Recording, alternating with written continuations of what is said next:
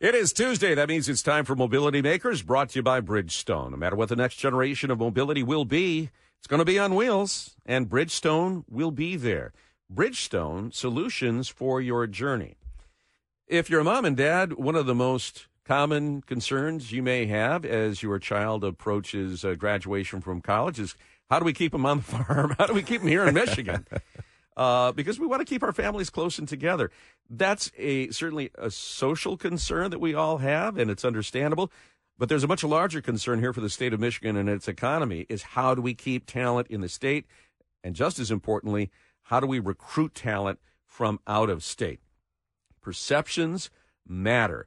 And our friends at Mish Auto at the Chamber have been delving into this, unveiling a new survey yesterday that tries to get to the heart of these perception issues. Glenn Stevens is executive director of MICHauto and vice president of the Automotive and Mobility Initiatives for the Detroit Regional Chamber. Glenn, good morning. Good morning, Guy. How are you?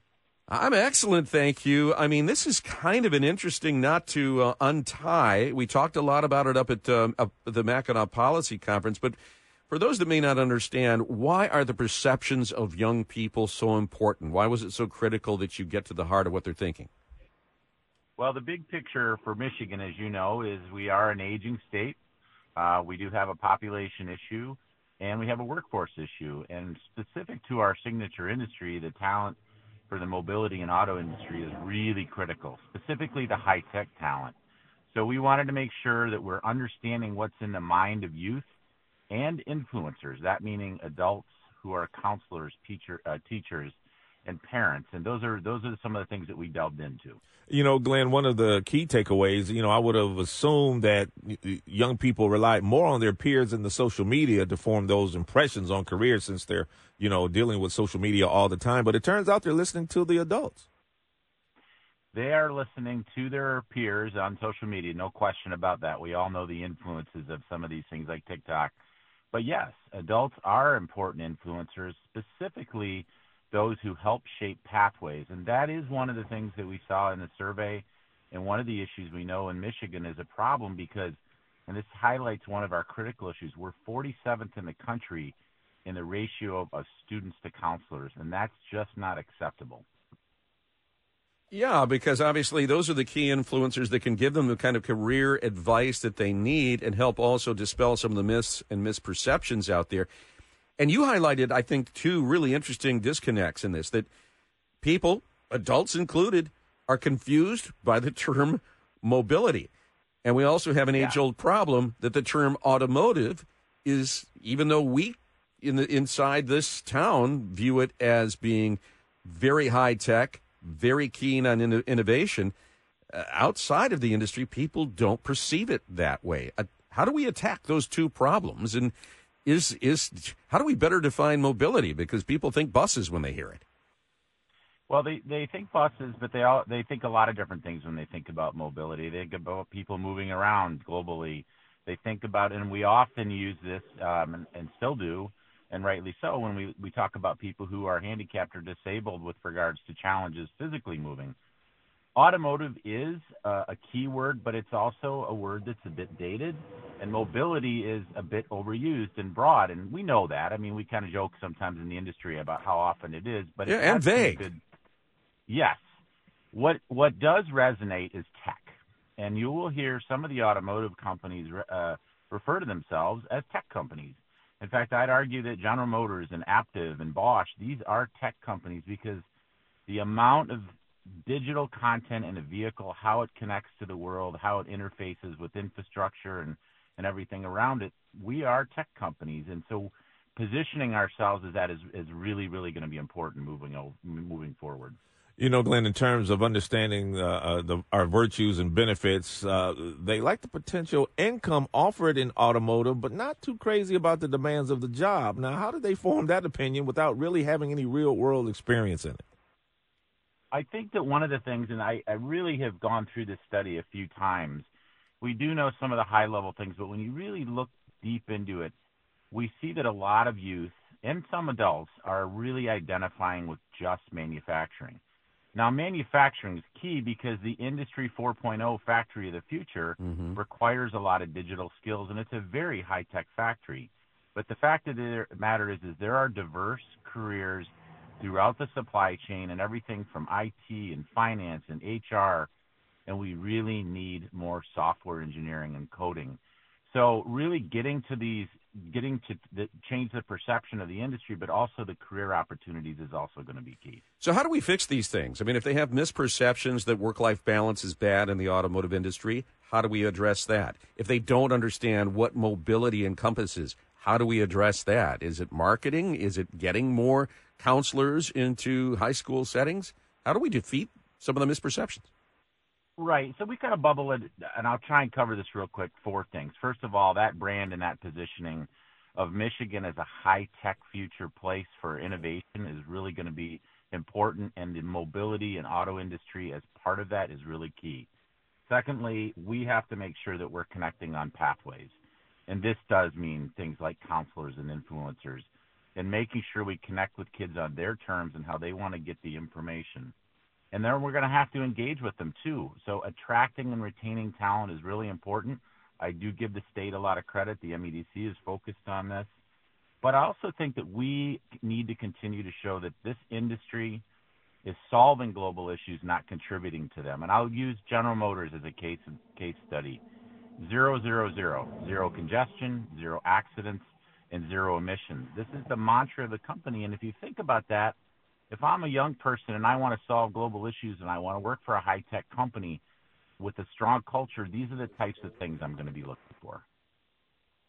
Um, are we seeing, Glenn, the same perceptions in the out of state young people that we need here? We are seeing better perceptions of the industry in Michigan. So that's a good sign because we maintain, and I feel very strongly about this personally, that growing our own, keeping our own is the best solution. Do we need to attract more people to Michigan? Yes. Do we need to attract new Americans to Michigan? Yes. Do we need to retrain and skill? Yes. But really growing our own and giving them an opportunity. So we saw higher positive perceptions with youth about Michigan and about the industry in, in the state, and that is a good sign. Out of state, not so much, and that's to be expected. We looked at other states. We didn't look at all states. We focused on Indiana, Ohio, Kentucky, Tennessee, Georgia, Texas, and California. Those were the states we kind of zeroed in on out of state. Well, and those are those are states that already have a pretty good concentration of automotive supply or automotive exactly. assembly. Yeah, exactly. Um, that is why we did that. Yeah. In terms of recruitment, we know that that that housing, cost of living are two big influencers uh, when someone's considering a move into a state. We do pretty well on those metrics, don't we? We're pretty competitive in those areas. We are. I mean, if you look at the the housing costs uh, versus the Valley, certainly, but even Nashville and Boston and, and Austin, places like that. So we overall our cost of living and our, our quality of life is very good, but that's really key because when a young person or anyone decides where they're going to live, they're going to be looking for strong community, strong infrastructure, st- strong education, and a company that has a strong culture and has good benefits. So they're looking at this thing very holistically, and we in Michigan have to do the same thing. So, in terms of retaining our own kids, which I think is really key for a lot of my listeners, our listeners, in, in terms, and, and frankly, me, uh, you know, I want I want my kids to stay here. I, I was kind of shocked that only one in four youths in Michigan think this is a top place for achieving what they want to achieve with work. They understand the economic benefits and that we're the automotive capital. If they understand that, then why is it only one in four? Why so low? Especially when uh, well, half think, of adults believe Michigan is a top place for a job, that that message isn't trickling down. No, it's not, and that that is why this is why we do this study, and this is why we and we actually did this study very similarly back in 2014 and again in 2019. So we're looking for some continuity because if we're going to change perceptions and we're really going to get to them and we're going to hopefully improve things like the counselor student ratio, we have to understand what's in their minds. And this is why we did it because this helps us craft things with with their with the teachers, with the counselors, with the industry to get to these messages. But we whereas I do think there were a lot of positives, it also shows we have work to do to make sure that our young people believe that Michigan is a long-term place to live. And the auto tech mobility industry, however we position this moving forward, does offer career opportunity. Well, and it's career opportunity, and also, you know, giving them a reality check when they if they're fretting about work life balance because they hear people complaining and a grievance culture on social media that it is called work. you know, and there is you're not always going to find the mo- the most flexible schedule because there are demands in a very competitive industry, but there are innumerable other rewards as well. Most notably, the most important thing, a good income, and we need to reemphasize that as adults and as parents to kind of at least outshout the folks on social media that just want to complain. It, just my opinion. I could be wrong, Glenn. No, you know, you're right, guy, and and I think you know, I think that we have to look at the whole supply chain of talent. When we look at yeah. the factory of today, it's important. You you don't have to go to a four-year institution.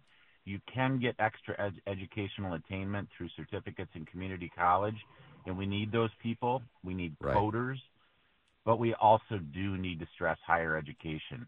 Higher educational attainment in a state is where wealth is generated and created, and we have to raise the average yeah. household median income in Michigan. It's we're not in a good place right now. Well, but that was a key part of the budget that was signed yesterday. Is this uh, tuition-free community college, and that's a good thing. Glenn Stevens, thanks so much for sharing this early with us.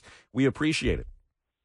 Thanks, gentlemen. Good to talk to you. All right, Glenn Stevens at uh, MICHauto. When we come back, when it comes to our kids, are we failing them in terms of treating their most common health problem, a mental health problem?